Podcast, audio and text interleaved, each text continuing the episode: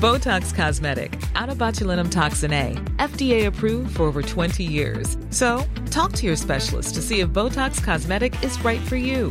For full prescribing information, including boxed warning, visit BotoxCosmetic.com or call 877-351-0300. Remember to ask for Botox Cosmetic by name. To see for yourself and learn more, visit BotoxCosmetic.com. That's BotoxCosmetic.com.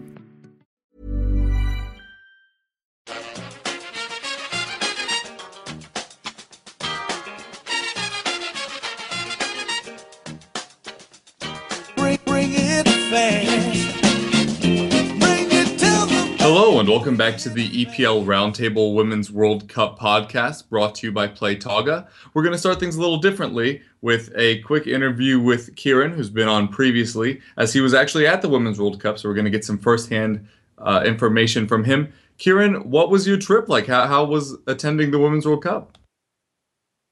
Yeah, thanks for having me back on, Kev. Always a pleasure. Yeah, it was an interesting experience, a, real pleasure and a real joy to to be over there. And I spent uh, six days in Winnipeg, so I was able to attend uh, the two US Women's National Team games in Group D, along with Nigeria, Sweden, and Australia. Um, so yeah, real real interesting experience to be in Winnipeg and be surrounded by the the ten thousand US fans who had, had kind of descended onto the city, as well as plenty of Swedes and Nigerians and Australians who who really made for a partisan crowd. You know, big big crowds of over thirty thousand across the, the, the games that I saw. So uh, an enjoyable experience and certainly one that I won't forget in a hurry. What was the atmosphere like? Obviously, on TV, we're seeing some pretty astounding uh, turnout. Is that kind of engulfing the whole city? Is everybody really excited about? Yeah, I, I mean, the atmosphere in the stadium was uh, electric, especially when the US team played. I mean, the US had the two late games. Obviously, these are double headers, so there are two games that are played on the days that, that the games are taking place, and uh, the US had uh, the luxury of being the second game. So, as you would expect that they didn't want to watch the first game. So the first game that we saw on the Monday between Sweden and Nigeria, there quite were quite a few empty seats, and then the, the first game on the Friday that was between Australia and Nigeria again. Some empty seats around, but when the the US games took place, the, the stadium was packed. There was barely any empty seats, and you know it was an experience for me because I've seen the US women's national team play in England, and and obviously like you, I've seen them play online and on television, but to actually be in the stadium and see the people who are all dressed up in fancy dress and in their red, white, and blue. I saw a, a female fan who had a brilliant Hulk Hogan outfit, which was amazing. And I really wish I had a camera and didn't at the time. And it, it's like nothing else I've ever experienced in women's football. You know, in, in England, where I am, it's still developing and it's still growing. But there is a real kind of it's almost like following a band or an artist the, the best way that i can describe it is abby wambach came on as a second half substitute in the game against sweden on friday and Mm. the roar and the cheer from the us fans when she came on i can only compare that to what it must be like for young children young girls young boys who go and watch one direction and they come on stage because it was that sort of cheer and that sort of res- response that Abby Wambach got when she came on, and I've never experienced that in a women's soccer match before.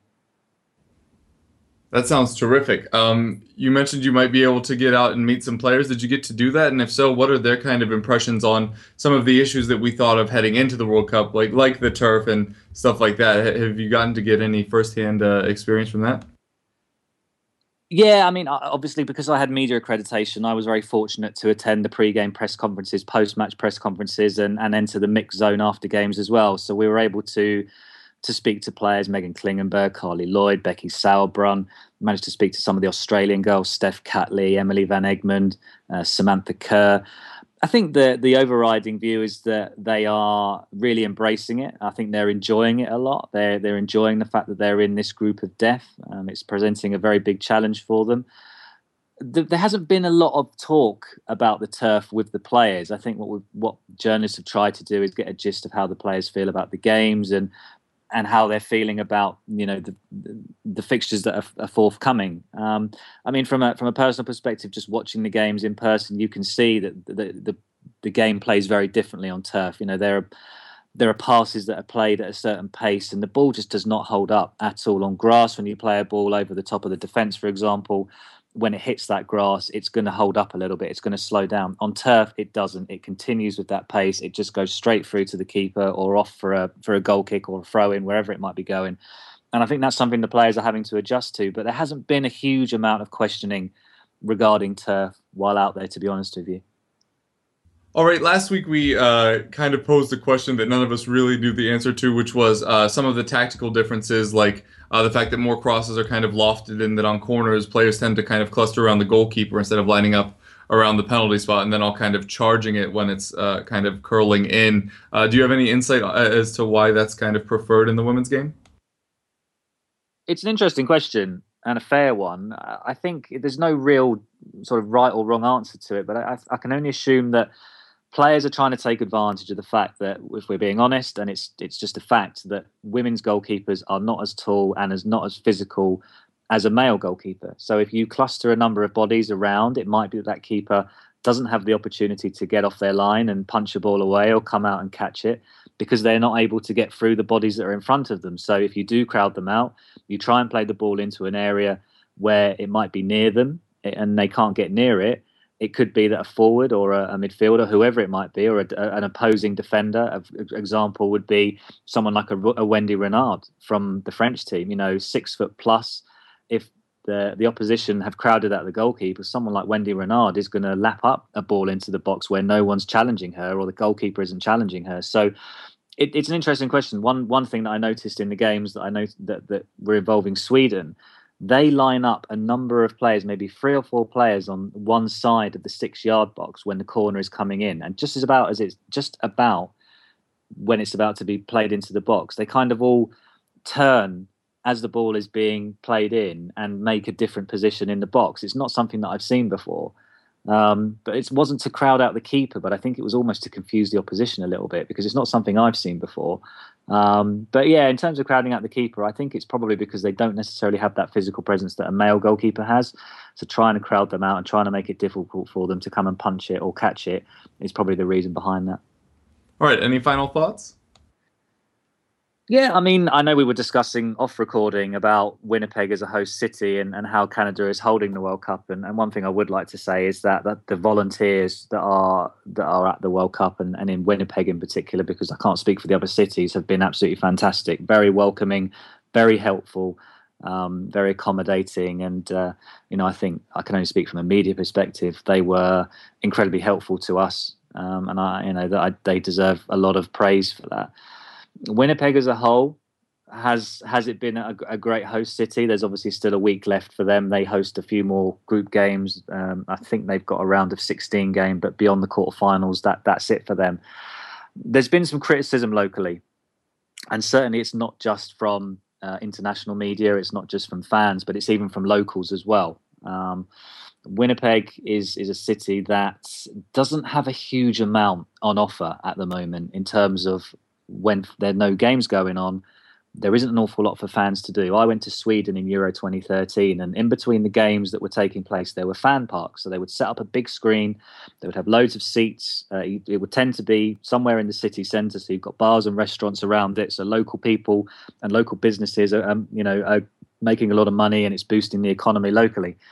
There is nothing in Winnipeg. There, FIFA and the local authorities, and I think it's probably FIFA mainly, haven't invested any money or any time into making it a welcoming environment for supporters. There are 10,000 Americans that have descended onto Winnipeg last week to go and watch their team. There are Swedes in the area, there are Nigerians in the area, there are Australians in the area. And there was 3 days in between the games taking place. And there wasn't an awful lot for them to do. There's a nice museum and, and there's a zoo, but no fan experience, no fan park downtown there is no signage whatsoever. If you were from out of town and you were visiting for business or whatever you would not know that there was a world cup going on because there is nothing in the city that suggests it. And mm. this isn't just a criticism from me. This is something we heard on local radio. We heard journalists and uh, local newspapers were reporting on that as well. I spoke to local people who one lady i spoke to said that she was a bit embarrassed because Um, you know, this was a real opportunity for Winnipeg to show what it had to offer. You know, people when they talk about Canada, they talk about Toronto and they talk about Vancouver and they talk about Montreal, but they don't talk about areas like Winnipeg. This was a real opportunity for them to show what the city had to offer. People are great. People have been brilliant, really welcoming. Volunteers have been fantastic. No complaints with the people whatsoever. And this is not a criticism of them at all. But FIFA and the local authorities have had four years to prepare for this, and they haven't really delivered for those that have spent their money and are attending the tournament. Some of them have travelled a long way. Some of them have spent lots and lots of money to be there, and there's not an awful lot for them to do. So it's it's a real shame. But as I say, on the pitch, four great games I was witness to. Sweden Nigeria, the three three draw was fantastic. That was for me the game of the the first round so far.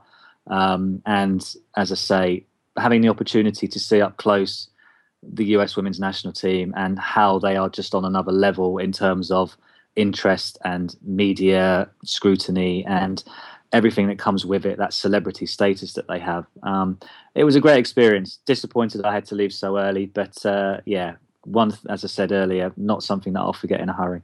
Massive thanks to Kieran for taking time out of his travels to share his views with us. For the rest of the podcast, you'll be hearing from the following guests. Hi, I'm Jay. I'm from theeaglesbeak.com, a Palace fan site by fans for fans. We cover the Palace ladies. Uh, we're also uh, covering a, a few bits of the Women's World Cup and enjoying it so far. So you can catch us on Twitter at the Eagles Beak. Hi, I'm John Wallen from PlayTaga.com. Uh, you can find me at Fantasy Gaffer. I'm also one of the two Taga team members that curate the at account on Twitter. And uh, you can find us uh, in the App Store and Google Play if you search for Perfect 11, which is our English Premier League game, or Women's World Cup, which is why we're here today. I'm Andrew Gibney. I'm from French Football Weekly. I'm covering the Women's World Cup for Bleacher Report and for Women's Sport UK. Great. Thanks so much for joining us, guys. Up first, we have Making the Rounds, where each can discuss briefly how our nation has performed at the Women's World Cup thus far. Jay, what's been your view of the England ladies? Yeah, I, I mean, we um, well, we did okay in the first game. I, I don't think we tested, um, uh, you know, a French team which, you know, looked to have uh, have you know run the rule over us a little bit in that fir- first game. We didn't particularly create a, a whole lot of in, um, opportunities. It seemed I wouldn't say it was a stroll in the park for France, but um, you, you know they kind of proved why they're rated, um, you know, higher than England in um, in the group. Uh, oh, sorry, in the in, in the world rankings. However, um, you know, it was only a one 0 defeat. Um, I don't think England have beaten um, France for seven uh, since 1974. I think um, I stand to be corrected, but I. It's a long time uh, since the England women have beaten the French women. Um, so a 1 0 defeat is, is no disgrace at all. It, I, I think the only downside of the game was that, you know, we didn't create, a, you know, an awful lot of opportunities to, um, you know, to get to really. Um, yeah, there was one controversial point in the game where there was an elbow by uh, one of the French players, which, you know, it's been argued that, uh, you know, could have, could have been a red card. And I think there was another one, in, in, it's a very similar one in one of the other games actually as well, which, uh, which wasn't penalised. But um, you know these things do happen. Referees miss some. and I think the referees have been similar quality in the World Cup as they have been in you know we've experienced in the Premier League this uh, this last season. So, um, but the England ladies um, stepped up this week. Uh, you know with their win over Mexico. Um, first half wasn't that great. Um, you know, they kept plugging away, but I think it was quite even at half time. Um, but Eng- England ladies stepped up in the second half, um, and I think the, the, the biggest change was uh, an injury, um, which uh, um, you know, which made, which um, Sampson had to make a change, um, and it kind of opened up the game a little bit for England. You know, it made them a little bit more attacking. You can notice a difference in the players, um, and I, I think we got a deserved win in the end. Really, it was a bit nervous towards the end with Mexico getting the goal back. Um, but it, you know, it was, it was a win that um, you know after the defeat for France in uh, in the earlier game, um, it was a you know it was a must-win game for England um, to get them back on track, and um, and obviously you know surprise package being Colombia in that group, it kind of uh, makes the last uh, last games interesting. So um, I think yeah, no disgrace losing the first game to France. You know that, that was a big game in a group, um, and England have done what it needs to do by winning the second game. And um, I, I think really they will they would be looking to win the third game against Colombia, but they are the surprise package, so it'd be interesting to see what happens. You know, it's been, I think, job done for the you know the United States women's national team. Uh, four points through two matches. Uh, the nil-nil draw with Sweden was hard fought. Came after uh, Jill Ellis tinkered with her lineup a little bit. She brought in uh, 22-year-old Morgan Brian to replace Abby Wambach uh, in the starting 11. And uh, you know, for anybody that watched the match, obviously a very physical game, um, a match that it, it appeared was uh, dictated in part by the fact that they're playing on the artificial surface, a little bit slower maybe in the final third for both clubs, and um, you know, sitting top of Group D with Nigeria to come, the United States I don't think can be complacent. I think they're going to need to see a little bit more. Uh, they're going to need to have uh, set pieces delivered a little bit more crispy, crisply um, by Lauren Holiday. I think that the attacking width that was so much on show against Australia with Megan Rapinoe, particularly down the left, was not uh, as evident against the much more stout defense um, of the Swedish ladies. And realistically, Jill Ellis needs to, you know, maybe uh, maybe play a little bit more conservative a lineup now against a very explosive Nigeria side uh, that is so much predicated on speed, uh, so much predicated on the ability to counterattack through their three or four truly world class players. Um, because if the United States comes out against Nigeria and, and takes a shock loss, or um, this may be, uh, you know, it makes their road to the, the to the eventual final in Vancouver that much more difficult. Yeah, Andrew, what have you made of the France side? Well, it's it's been interesting because that, as Jay said, that first game against England was really it was really cagey, and England England set up to frustrate and, and try and sort of contain the French, and they did. Uh, apart from one mistake from Laura Bassett and Eugenie Le Sommer's excellent strike, that that's the only thing that really split the two teams. France didn't really trouble Karen Bardsley. England really didn't trouble uh, the France defence. Anything in that box, uh, Wendie Renard was there to, to mop away and sweep away, and you kind of thought that after that game, France would go on and they would start to show the class that they have shown the last few years. But the, the Colombia game was a very typically uh, a typical display from the, the French women's team. They if they don't get their own way and if they don't score, they get frustrated and it's all shots from distance. Uh, the passes start going astray. I mean, they had something like 24 efforts on goal and couldn't score. And Colombia scored. It was a really nice goal. Uh, Yoreli Rincon, really nice ball over the top and sort of split that France defence. Uh, after that, there was the, the penalty decision that should have been a, a stonewall penalty. But you, France shouldn't have to rely on that sort of decision. They, they, they are a better team than Colombia. They should be making more chances. There was a really good save from uh, Elise Bussaglia's shot that was tipped onto the crossbar, but it was all just a bit all the passing was predictable. They were, they were too slow moving the ball around. They weren't really sort of uh, stretching the Colombian defence. And there's there's worries because Mexico showed in the first game that they are as good a side, if not slightly better than what Colombia were. Uh, and the, the pressure on France, France sort of have to win uh, because of the goal difference. They're sort of behind England and, and they've only got three points and it might not be, they might be enough to scrape through a third place spot, but you really don't want to play one of the teams that's going to finish top in, in the last 16. So there's a lot of work for the France team still to do. Uh, Bergeroo has got some decisions to make. There was some in, interesting and probably bad uh, changes he made. He dropped Amandine Henry from the midfield, who really drives that team forward. She needs to start. Camille Abily, who was the one that, that elbowed Laura Bassett, probably hasn't done anything in the two games at all. And yeah, it's it's looking a little bit flat for France right now. That's that's a worry. Um, France right now they're joint third on in mm-hmm. total mm. shots with 37, behind only Germany and Cameroon.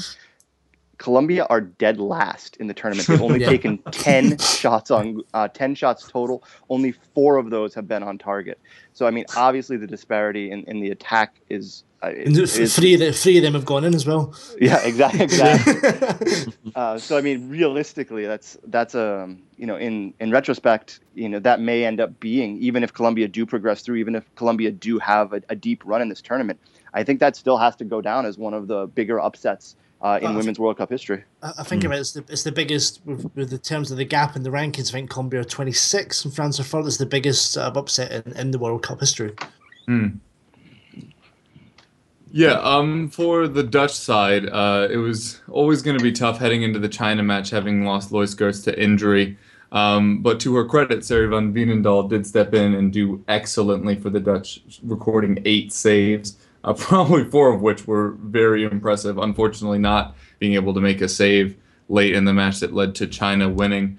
Um, Lieke Martens. I, I only have the one match to talk about because uh, the the first match was before the last podcast. But uh, the match against China was fairly disappointing after a very uh, excellent debut match where we saw a lot of technique and strength and passing. Uh, it just kind of seemed to all fall apart. The 4-3-3 they were running kind of led to the midfield being overrun, and I saw some people kind of criticizing the Dutch defense, who have been praised for keeping a clean sheet in their debut.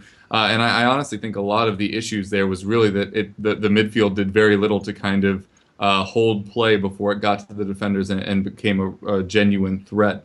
Um, Melis seemed to be kind of the main catalyst for the Dutch attack. Still seen very little of Vivianne Miedema, who uh, was mentioned as several people heading into the tournament as kind of one of those players to keep your eye on. And she kind of tends to just be kind of stranded up front on her own when she tries to take people on. It hasn't been successful thus far, which has been pretty disappointing on the whole.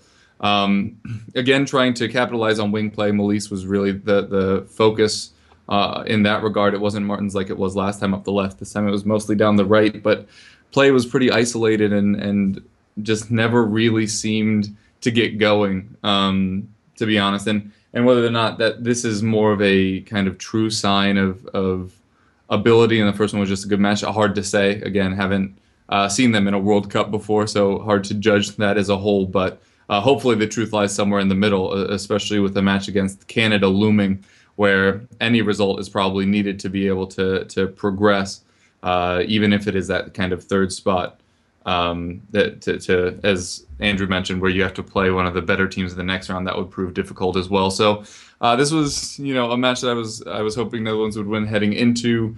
Was ready to settle for the draw at about the 85th minute, and then obviously conceding late on. And I, I saw some people kind of blaming the turf. It did take a weird bounce that kind of course corrected, but you know they had plenty of shots that that should have gone in. So I'm not going to kind of judge that or say it was kind of ill-fated because a goal was coming. The fact that it came so late, while heart-wrenching, uh, wasn't really surprising. All right, uh, Andrew, we talked about the France match a little bit there. We hate always having to go to this well, but uh, Jay mentioned it as well. Officiating, it seemed to not be great this Premier League, worse than, than in recent memory. Is this one of the worst calls you've seen in, in Women's World Cup play? Uh, yeah, one of one of the worst. And, and in any game I've seen. It was it wasn't even there was one in the the Sweden USA match where it came off Sydney Leroux's arm and she sort of moved it a little bit, but this was a blatant. The girl it was like it was like a basketball tip, just kind of tipped yeah. over the, the French player's head. There was no. You can't even say you can't even be if you're being very, very kind, say, oh, maybe it was accidental. There's no chance. She's genuinely gone to, to make an attempt and, she, and she's done it and she's tipped it over her head. And yeah, it, it's hard. You've not seen sort of what angle the referee's at, but then there's always the linesman. But it just it depends on where you're looking at at that time. But if someone's seen that, how they can't any doubt that it wasn't a handball, I'm not so sure. It's, worst decision this World Cup, one of the worst decisions I've ever seen seen in football for that I can remember. Yeah, I mean the odd thing about that, and you brought up Sydney Leroux. I thought Sydney Leroux was uh, was a blatant intentional handball that was just missed. Yeah. But you could at least understand because the ball's coming in to her torso level. She's kind of twisting her body one way. That elbow sneaks out a little bit, and if you're the referee, you're at the wrong angle. You can maybe either think she played it off her hip or that it was an unintentional deflection. Yeah. There's no possible way for that ball in the France match to go skipping away from the attacker's head unless someone has Maradona'd it exquisitely from behind. And to have missed that, I mean, when obviously the whole world is watching the, the tournament, but to miss a call like that, I, not only is it disappointing to see the level of refereeing, but I think it also puts FIFA under additional scrutiny in that they've been so slow to adapt any kind of uh, technological review process for any of these matches. I mean, that's one where that's not even open to interpretation. That's something that yeah. could have very easily been seen by a fourth official, that could have instantly been communicated to the team on the field. They could have stopped play, properly awarded a penalty, and you know the game would have gone on as it should have it's a very difficult uh, thing because even like Sydney Leroux, it, it takes slow motion, maybe two angles. You're thinking, yeah, that that's a handball, whereas that's so hard for someone to see in real time. But that all you need is one angle, one view. Yeah, that's a handball. Let's penalty, move on. It's, it was a it's bad, and there's so many people ready to criticise women's football as it is. They're, they're waiting for any excuse, and you, you don't want that. You don't. It doesn't need that. It's it's a shame. Uh, you do wonder what's going to happen to Leanne Quinn, the the official for that match, whether she's going to be given any matches um, once the final 16 kick off. Mm. I was going to say actually that referee struggled in that game. I think anyway because I, I think there's one instant where the Colombia keeper came out of its came out of a box and handled the ball, and she looked desperately seeking assistance from from her line, uh, you know, a line assistant. Uh, she seemed to take an uh, forever to make a decision as to what she's going to do, whether she's going to send the keeper off or uh, you know give her a yellow card. I think there's been a few instances that in, in this in this World Cup, and uh, again, it, it's not an awful lot different to what we've seen in the Premier League this season in terms of you know um, decisions that have been made or not made, or wrong calls and, and, and, things like that. So you know, it's difficult for people, and and I, I you know I agree with. Uh, uh, with Andrew there in that um, you know there's a lot of people around there that are just waiting to jump and criticise women's football, and it's very simple to do that uh, with some of the games. But I think you know when it comes to controversial decisions, it's no different to to the men's game anyway. So I think it's kind of irrelevant in a way. But I do think there's a few of the referees that have struggled to make decisions um, and, and look for more backup from their assistants particularly in that game it's noticed. But um, but yeah, like I say, it's you know I think I think I think the same happens in a lot of uh, football at uh, different levels. Yeah, and of course, because of the controversy, as Andrew mentioned, France are currently in third in their group, struggling to get into that kind of promised top two that are going to go through. We see other teams like Spain and Sweden, who are well known for their women's football, also struggling for those. Which sides do you think are going to be able to really cement their spots to, to advance? Well, for me, I think it's uh, I think Brazil were the first team to actually make it through from from their group, and I think that's a group that's going to struggle to see a third place team go through. So those last few games are going to be quite tight. Um, as elsewhere, I mean, I think elsewhere it's pretty pretty tight in all the other groups really to decide um, you know, the top two at least. Um, I think it's four third place teams out of six groups as well. So there's one third place team going to miss out. I, have looked at that so many times and I can't decide where that third, you know, that third place team is going to miss out. It's going to be, you know, uh, based on those results in the last games. But obviously, Group B, you've got Germany and Norway that you, know, you would expect to get through uh, from that group. Germany with their extra goal difference, but I think um, you know Norway might get a few against the Ivory Coast. Um, the league group, Canada haven't really um, impressed an awful lot. China have impressed me. I must admit they're unlucky in the first game. Uh, wouldn't yeah. surprise me. Um, you know those two going through. You know um, uh, Netherlands maybe missing out. Um, you know elsewhere, I think you know England's group is an interesting one, and so is the USA. A lot can happen in the next three years, like a chatbot may be your new best friend. But what won't change? Needing health insurance. United Healthcare Tri Term Medical Plans are available for these changing times. Underwritten by Golden Rule Insurance Company, they offer budget friendly, flexible coverage for people who are in between jobs or missed open enrollment. The plans last nearly three years in some states, with access to a nationwide network of doctors and hospitals. So, for whatever tomorrow brings, United Healthcare Tri Term Medical Plans may be for you. Learn more at uh1.com. Without the ones like you, who work tirelessly to keep things running, everything would suddenly stop Hospitals, factories, schools, and power plants, they all depend on you. No matter the weather, emergency, or time of day, you're the ones who get it done. At Grainger, we're here for you with professional grade industrial supplies. Count on real time product availability and fast delivery. Call clickgrainger.com or just stop by. Grainger for the ones who get it done. Group. I think USA may just have done enough with the way the last couple of fixtures uh, work out. Um, but I fancy Australia to go through in that group. Um, yeah. I think they've they've looked pretty strong. Um, Elsewhere, I've quite liked the way Costa Rica have played. I watched Costa Rica last night actually against uh, Korea Republic, and I thought they play play really well to come back and get that equaliser. They mm. they look pretty decent. So um, so yeah, one of those teams are going to miss out. So it's going to be uh, yeah, it's going to be an interesting uh, you know last round of group games. I have to say. Yeah, I've, I've been trying to do the maths to work out where the, the third place teams are coming from, and you're you're looking yeah. at Thailand are going to miss out because the, their goal difference is going to be so uh, negative that, that having three points will make no difference. The other one is going to be, I think, uh, Brazil's group because yeah. Spain, Spain and Korea play the last game. So if one of them wins, they're going to come second, and then mm. it's going to be Costa, Costa Rica on two points who are third. So. Uh, teams teams in third in France's group, in the USA group, other groups all have three points and not a terrible goal difference. So you're looking at those are the, the four groups that are going to advance. It's all a matter of, of who. That's because that, that France England group any of those three can still win the group and come third, which is which is great going into the last the last two games. Uh, same with the, the China, Canada, sort of Netherlands, New Zealand group. It's, it's that's so wide open. Uh, Canada haven't looked great, and the Netherlands have got, as you said, the, the, the, first game they were so much better than the second game. So it's like, what what Netherlands team's going to turn up if, if yeah. they play the way they played against uh, New Zealand? They could get they could, could win. That. Yeah, yeah. and then yeah. you've got you've got Switzerland, Cameroon. That that last the last game in, in Group C, which could be it could be five all for there's, there's goal, goals in both those sides, and yeah, I, I, think it's people have been very critical of the 2014 World Cup, but how many now in the World Cup now in the men's with 32 teams? How many dead rubbers do you get in the last mm. in the last game? There's so many exciting games mm. to look forward to. It's going to be great. Yeah, I mean, really phenomenal slate of, of final matches. That uh, Costa Rica, excuse me, that Spain Korea Republic match. Mm. I, I, mean, I'm I'm pulling for Spain to win, and you know, not just because the last uh, this past weekend I picked Spain over Brazil, and, and when I did, Veronica Boquete herself favorited my tweet, you know, making my heart skip a beat. But um, I, you know, I do like that Spain side quite a bit. Uh, when we had Kieran on um, before the tournament started, we talked uh, at length about the fact that a lot of these women are playing professionally in Spain. A lot of them are playing um, for Barcelona. Uh, you know, the the four-time domestic league champions, and a lot of them are also playing uh, for top-level sides uh, that are uh, competing, making deep runs in the women's Champions League.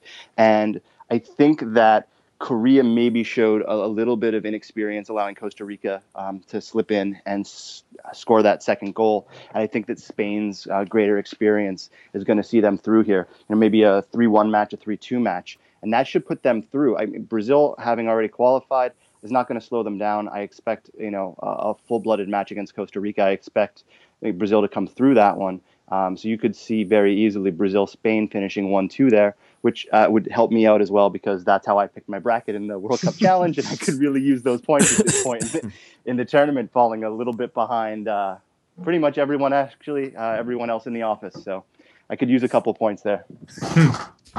yeah, um, usually we go uh, with Player Watch after this, but I think we're all kind of talking about all of these interesting matches that are coming up kind of vaguely and more specifically uh, the U.S. Uh, the reason why, as Andrew mentioned, that the U.S. have, have gotten kind of a nice pull of things is that Australia and Sweden are playing each other.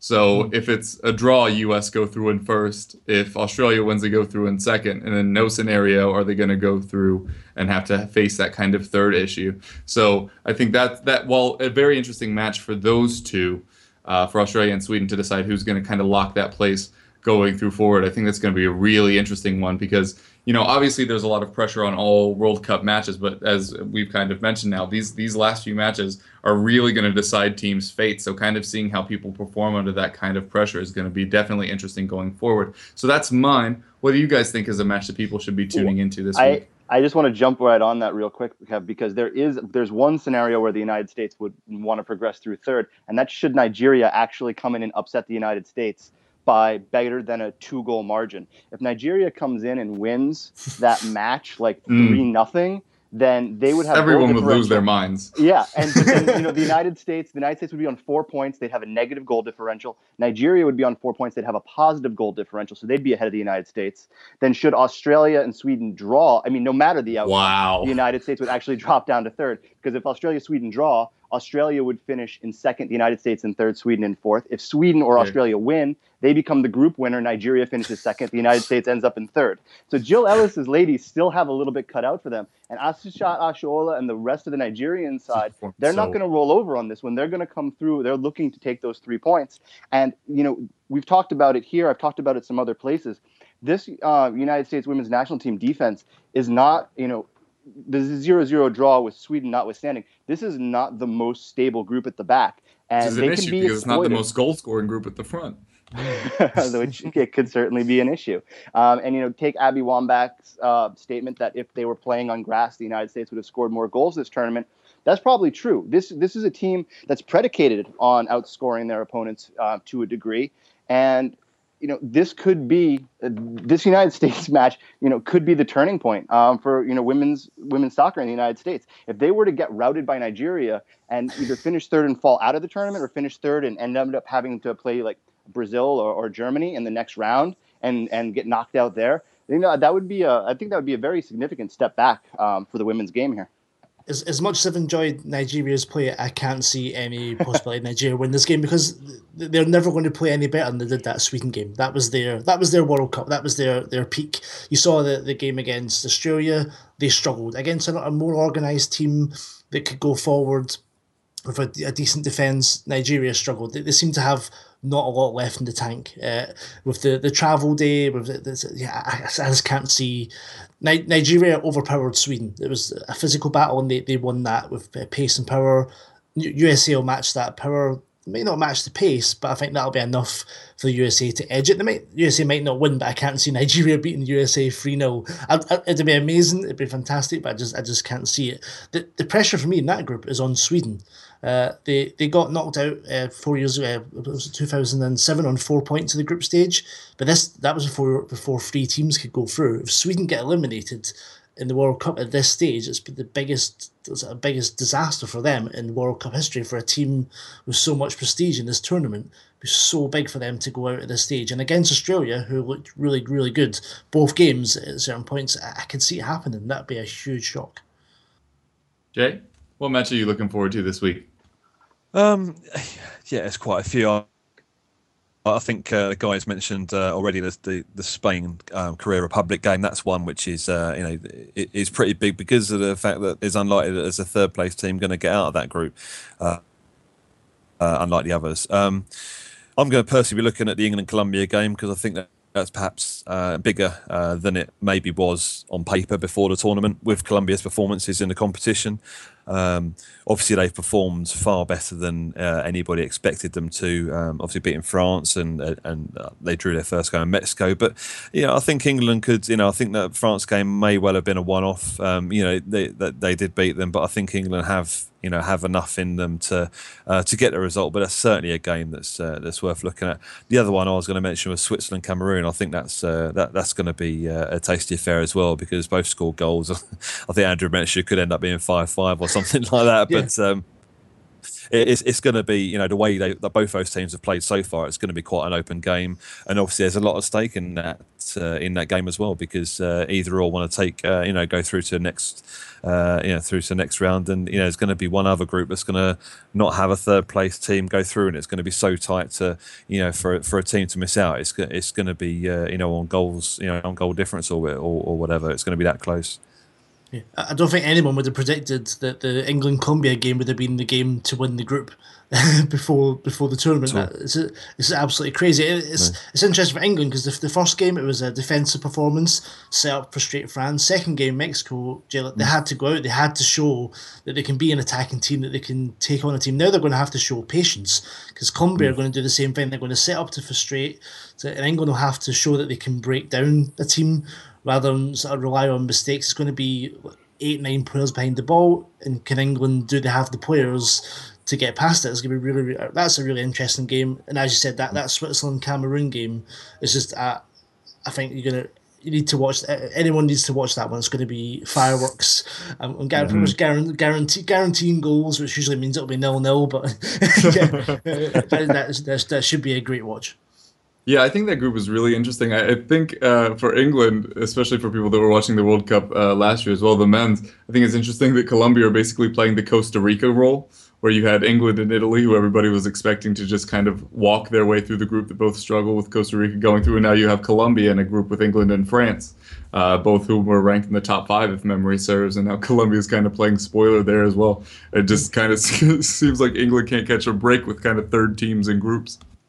I have a question for everybody because okay. you know obviously there have been two huge goal two huge games right with 10 goals scored each one for germany one for switzerland mm. and i know that there have been a, a, little bit of rumbling about the fact that maybe this world cup expanded too soon to 24 teams so i pulled up on fifa.com actually um, the goals for um, and the goals against and if you exclude uh, the powerhouse that is germany the uh, the swiss and uh, cameroon because again Cameroon won six 0 somehow um, in a match. Um, there are 14 teams that have scored uh, between two and three goals, and that includes Brazil, the United States, mm. Sweden. I mean, very uh, you know top 10 teams in the world. Teams, so, yeah. does anyone think that because there are these two matches, or if you want to, for whatever reason, include the Cameroon 6 0 uh, victory as well, because we've had you know two matches through two rounds of play, that this World Cup had expanded too soon, or do we think that this is just um, you know uh, part and parcel with the women's game still finding its footing? I, I think it's the perfect time. Uh, you look at some of the seventh Women's World Cup, the men's is on the 20th. Uh, it was still only USA 94 that, that the World Cup was 24 teams to the men.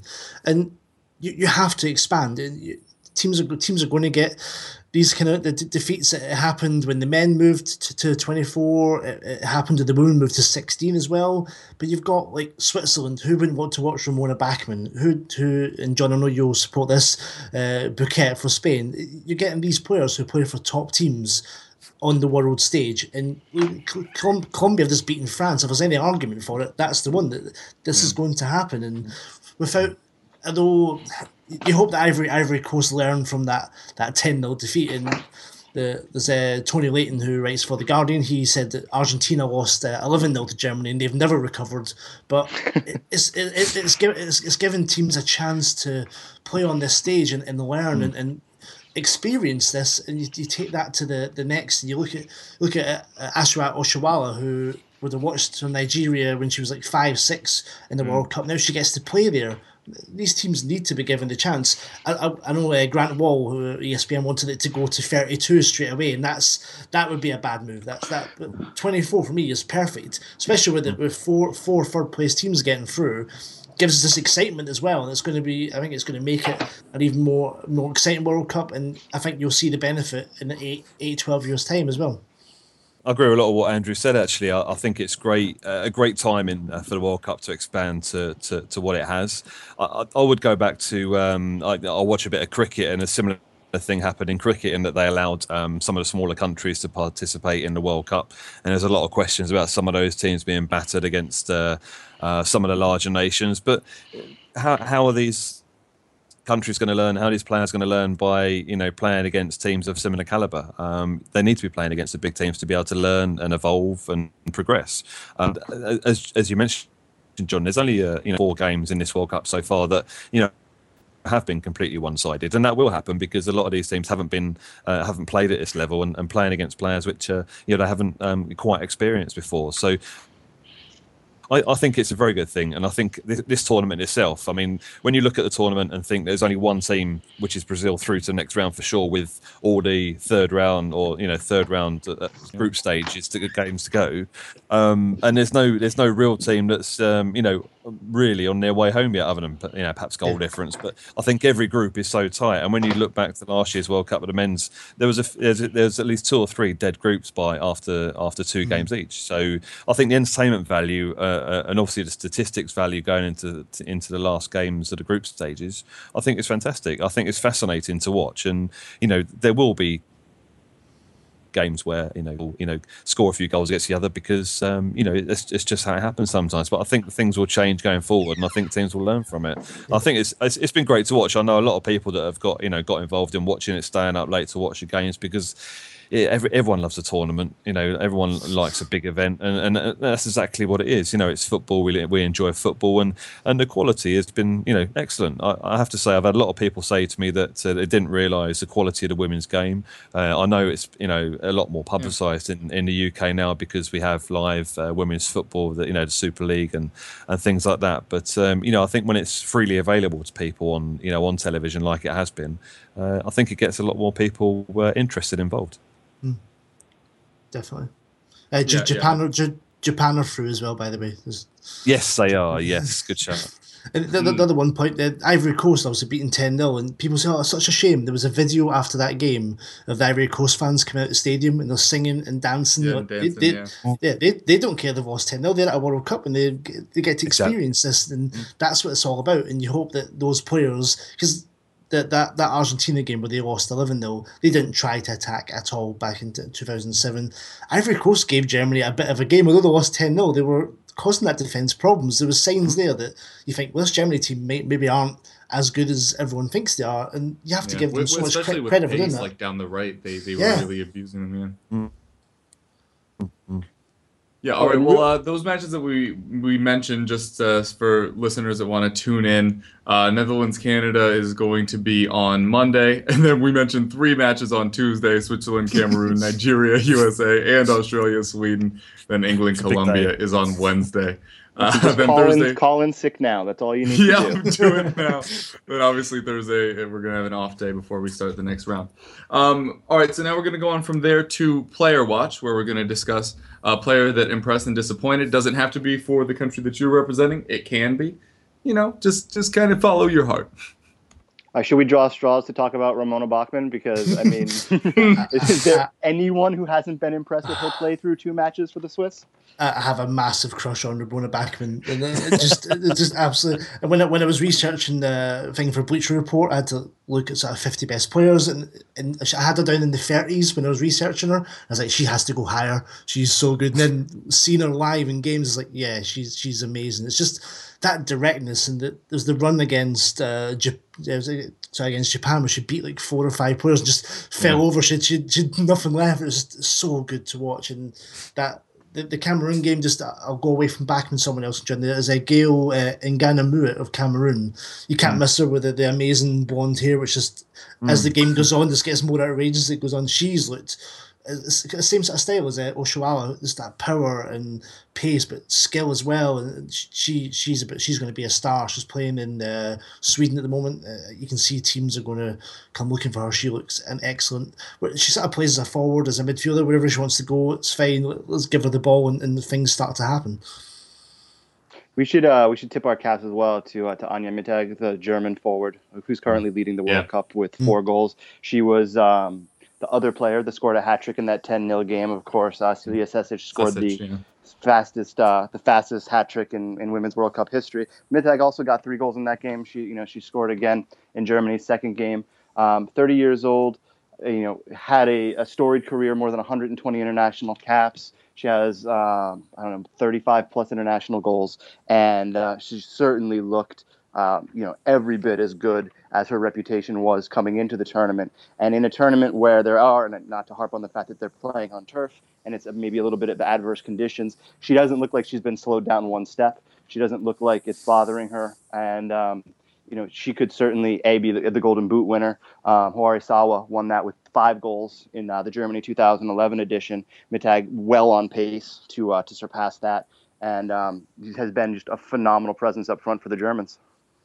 Yeah, for me, uh, like I'm sure everyone's been talking about it, but Mjelde's yeah, I free mean, kick. I, I would say similar. Oh yeah, it was just absolutely ridiculous. The ice in the veins and just kind of the, the stoicness with which that was taken. And, you know, commentators, if you're hitting it anywhere within you know like 10 inches of a corner, they're gonna say you hit it in the corner. That was literally in the corner. The fact that that didn't hit either the crossbar or the post is staggering. No, it did, it, it did hit on the side of the crossbar. Just Oh, did it? And, yeah, which makes it look even better though. That adds a little bit. Is that why it, like had that extra oomph to it, like towards Yeah, the end? 'Cause it yeah, got that- Oh, it's just absolutely, absolutely brilliant. Um, as well, Kadeisha Buchanan, yeah, Canada kept a clean sheet in their second match, and she's just incredible to, to watch. And like a lot of people in in just football in general, kind of talk about it's hard to really identify uh, players in defense that are like excellent because if their kind of line mates, to borrow from hockey, aren't performing well, it's it's hard to kind of be like, oh well, that player did well. It's just everyone around, uh, everyone else around them sucks. Um, but she she stands out every time, and for a, a player in, in defense to stand out that much, I think is very impressive. And she's 19 years old as well, isn't she? Which is just It's nuts, yeah. it's phenomenal. Yeah. And she's still in college. That- That's quite depressing, actually. uh, one that's really disappoint- one that's really disappointed me is uh, Lotta Schelin of Sweden, uh, the the Lyon striker, who's got like eighty goals for Sweden, one hundred and fifty appearances. She's doing her best impression of uh, Casper the Friendly Ghost at the moment. She's just whether it's the way Swe- Swe- Sweden are playing and she's got no support and they're not getting the ball to her, but she's just she's done she's done very much nothing, which is why Sweden are uh, sort of on the verge of elimination. Yeah, to back that up, Miedema, um, who, uh, as I mentioned before, everybody was talking about heading into the World Cup. Also young as a striker and and was expected to kind of just tuck in a lot of goals. Not as much history behind her name, but one of those like kind of up up and coming, really exciting forwards. It's, it's been pretty disappointing thus far. Whether it's lack of service, well. I'd say a part of it is lack of service, but like I said, even when she's in control of the ball, she she doesn't really do much with it. Very seldom is playing attacking things, other than often just trying to sweep it wide to wingers, but the passes are getting cut out, and uh, I, I think that's a large reason why Netherlands aren't safe right now. Yeah, for me, I got two Germans, um, Sasic and Mittag. Yeah, Mittag's already been mentioned, but those two obviously scoring lots of goals. I think they've both been very impressive for, for them. Two English players I was going to mention. Um, Jill Scott in the middle for England is uh, she's really impressed me. Um, just the way that she goes about a game, gets on with a game, and, and breaks up play and, and, and, sets England off offensively. Uh, but also, um, Fran Kirby has impressed me when she's come on, um, particularly in the game against Colombia. She came on and um, kind of changed the game for us in a way, a real outlet for England, and, and caused them no end of problems. And I, I you know, I think that's, uh, I think she's been a, you know, a bit of a, you know had a great performance so far, even even from the bench. The, the one player that has really impressed me is the uh, is a French centre back, Wendie Renard. Um, yeah, I think she's fantastic. I, I, even though France lost to Colombia, I think her um, just her just her appearance at the back, and you know, I know it's not just you know one player game in the back line, but she's been immense. I mean, in the first game, she stood out for me against England. Everything that went her way, she won. Um, even took you know took the ball down and distributed it well. Um, I, I, think you know France. You know, most players had an off game in, in against Colombia, and, and, she couldn't do it all on her own. But she's still impressed with some of the things she did. she's impressed me, uh, you know, for from all the players in the World Cup. I think from defensive minded anyway. I'm, I, I used to play defence anyway, so I normally favour those sorts of players. So um, so yeah, she's um, yeah, in, in, I'm, you know looking forward to watching some more actually in, in in the rest of the World Cup yeah, she's been only 24 years old and is France's captain, which kind of says, oh, she is such a leader. She's got five goals mm. in qualifying as well, which for a centre back, that shows you how dangerous she is from, from set pieces. She is she is yeah. phenomenal, and she, like like Buchanan, as, as Kim said, she stands yeah. out as a centre back, which which not many do. Yeah, she, she's she's superb. Very accomplished on the ball. Yeah, uh, for a for a centre back and and that age as well. I think you know not that she's had very much to do through two games, but as Brazil uh, and hosts Canada are the only two teams to have uh, kept two clean sheets. It's worth mm. mentioning that uh, Brazil's goalie Luciana has three saves, hasn't really looked troubled very much. She faced nine shots, only two of them were on target um, in the South Korea match, and then seven shots, only one of them was on target um, in the Brazil's one nothing win against Spain. Wow. But you know that team looks just so composed at the back. They don't look like they have um, any difficulty distributing the ball back out uh, to the midfield, up and up to you know their very experienced strike force, and it all starts with her. And um, she certainly played well enough that, that Brazil could win a World Cup, um, you know, this season for the you know, this year for the first time. All right. Well, with that, we are out of time. So if you have any projects you'd like to plug, or if you'd like to tell people where to reach you, now would be a good time. Yeah, I'm Jay. I'm from the theeaglesbeak.com, a Palace fan site by fans for fans. We, the last couple of seasons, we've covered the Palace ladies and been really proud to do so. So, um, getting involved in that side of the club and uh, getting to know the players and, and the management staff. And we'll be doing the same going forward next season as well. So, we're, we're pleased to uh, be able to do that. We're also covering uh, the Women's World Cup, you know, updates as we go. And also, our Twitter feed is is full of World Cup information. So, um, so go check the site out. And also, you can contact us on Twitter at the Eagles. Um, John Wallen. You can find me at Fantasy Gaffer on Twitter, uh, running content over at Play Taga, where we're running the Women's World Cup, available on all your devices, both the uh, Google Play and Apple stores, and getting ready for English Premier League season 2015-16. We're putting together a 124-page preseason buying guide for all of your fantasy needs, including player capsules on more than 400 players, 20 team overviews, a handful of uh, cheat sheets, and strategy articles and uh, tweet at Kev Rov. Get Kev to start uh, writing some more analysis over at EPL Index. We want to hear what he has to say.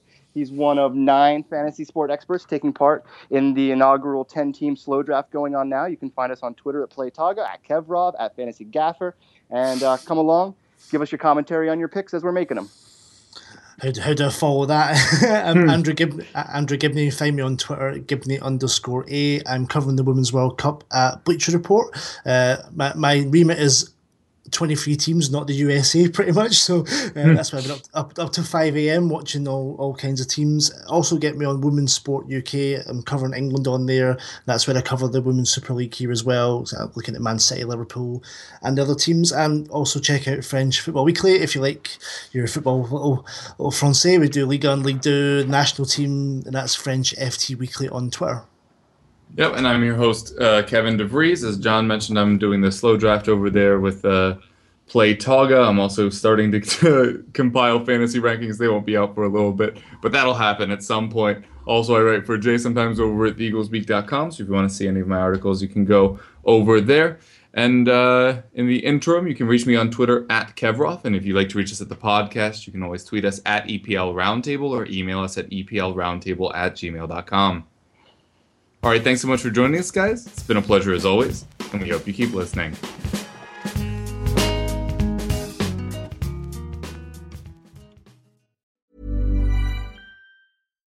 Botox Cosmetic, out of botulinum toxin A, FDA approved for over 20 years. So, talk to your specialist to see if Botox Cosmetic is right for you.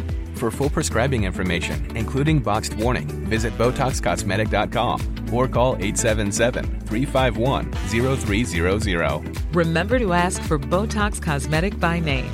To see for yourself and learn more, visit BotoxCosmetic.com. That's BotoxCosmetic.com.